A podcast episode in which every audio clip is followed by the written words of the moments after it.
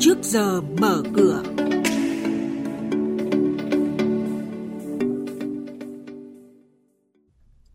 Quý vị và các bạn thân mến, chuyên mục trước giờ mở cửa hôm nay có những nội dung sau.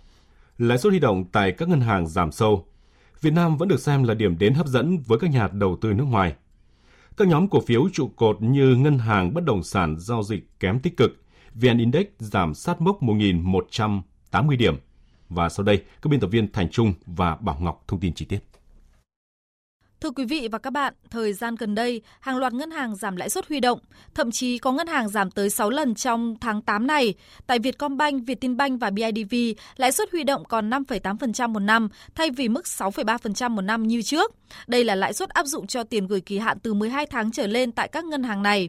Lãi suất kỳ hạn 1 và 3 tháng cũng giảm 0,3% một năm xuống mức 3% một năm và 3,8% một năm.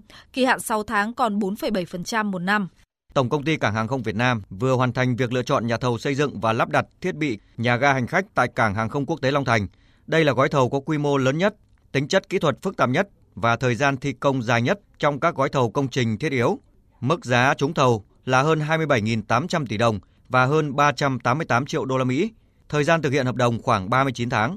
Ông Lại Xuân Thanh, Chủ tịch Hội đồng Quản trị Tổng công ty Cảng hàng không Việt Nam cho biết. Nhà ga hành khách của cảng không tế Long Thành với cái sản lượng ờ, công suất thiết kế là 25 triệu hành khách năm nó là đường găng của toàn bộ dự án. Vậy ờ, cái việc mà tổng công ty cùng với các các nhà thầu mà đảm bảo được đúng cái tiến độ thì nó có cái ý nghĩa rất quan trọng trong bối cảnh cuộc cạnh tranh thu hút FDI giữa các quốc gia trong khu vực tiếp tục tăng nhiệt, Việt Nam vẫn được xem là điểm đến hấp dẫn với các nhà đầu tư nước ngoài.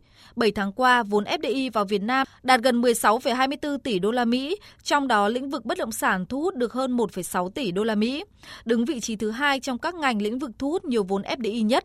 Lượng vốn FDI chảy mạnh vào Việt Nam khiến nhu cầu bất động sản công nghiệp tăng.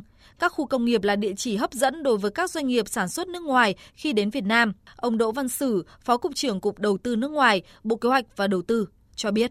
Nhà đầu tư ở khu vực Bắc Mỹ ngày càng xuất hiện nhiều với các cái tập đoàn ờ, lớn của Hoa Kỳ. Đặc biệt là chúng tôi vừa thời gian vừa qua thì có cái hiệp hội bán dẫn Hoa Kỳ với 32 thành viên là các tập đoàn lớn nhất về bán dẫn của Hoa Kỳ đã tới Việt Nam và đã khảo sát và thông báo là quyết định là sẽ tìm hiểu Việt Nam như là một địa điểm để dịch chuyển các cái dự án mà bán dẫn và chip của họ. Trong vòng 8 tháng, giá thép xây dựng trong nước đã trải qua 18 lần giảm liên tiếp. Hiện giá thép trong nước giao động phổ biến quanh mức 13 đến 14 triệu đồng một tấn, mức thấp nhất kể từ năm 2020. Theo Hiệp hội Thép Việt Nam, nguyên nhân giá thép trong nước liên tục giảm là do nhu cầu tiêu thụ chậm, thị trường bất động sản chưa có dấu hiệu khởi sắc. Quý vị và các bạn đang nghe chuyên mục Trước giờ mở cửa. Thông tin kinh tế vĩ mô, diễn biến thị trường chứng khoán, hoạt động doanh nghiệp niêm yết. Trao đổi nhận định của các chuyên gia với góc nhìn chuyên sâu, cơ hội đầu tư trên thị trường chứng khoán được cập nhật nhanh trong Trước giờ mở cửa. Sau đây là thông tin về các doanh nghiệp niêm yết. Ngân hàng Thương mại Cổ phần Nam Á Nam Á Banh, mã chứng khoán là NAB, vừa công bố nghị quyết của Hội đồng Quản trị thông qua kế hoạch niêm yết toàn bộ 1,05 tỷ cổ phiếu NAB trên Sở Giao dịch Chứng khoán Thành phố Hồ Chí Minh.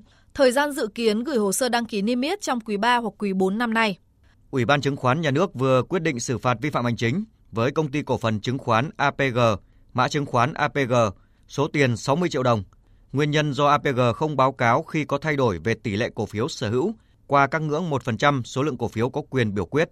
Công ty cổ phần xây dựng Cotecon, mã chứng khoán là CTD, vừa có nghị quyết hội đồng quản trị thông qua triển khai phương án phát hành cổ phiếu để tăng vốn cổ phần từ nguồn vốn chủ sở hữu đã được Đại hội đồng cổ đông thường niên năm nay thông qua. Số lượng cổ phiếu Cotecon dự kiến phát hành thêm là hơn 24,8 triệu cổ phiếu. Hoàn tất đợt phát hành này, vốn điều lệ của Cotecon sẽ tăng từ 744 tỷ đồng lên 992 tỷ đồng. Về diễn biến thị trường chứng khoán, thưa quý vị và các bạn, phiên giao dịch cuối tuần qua, nhóm cổ phiếu ngân hàng, các mã vốn hóa top trên đều mất điểm, nhóm cổ phiếu bất động sản phân hóa, nhưng các mã vốn hóa lớn đều suy giảm. Điểm sáng trên thị trường là nhóm cổ phiếu chứng khoán và nhóm cổ phiếu ngành thủy sản. Tại Sở giao dịch chứng khoán Thành phố Hồ Chí Minh có 137 mã tăng giá, 70 mã đứng giá tham chiếu và có tới 331 mã giảm giá. Thanh khoản khớp lệnh có sự cải thiện khi đạt 18.497 tỷ đồng. Với diễn biến như vậy, VN Index giảm 6,02 điểm xuống còn 1.883,37 điểm. HNX Index giảm 0,33 điểm xuống 242,90 điểm. Upcom Index tăng 0,16 điểm lên 91,01 điểm.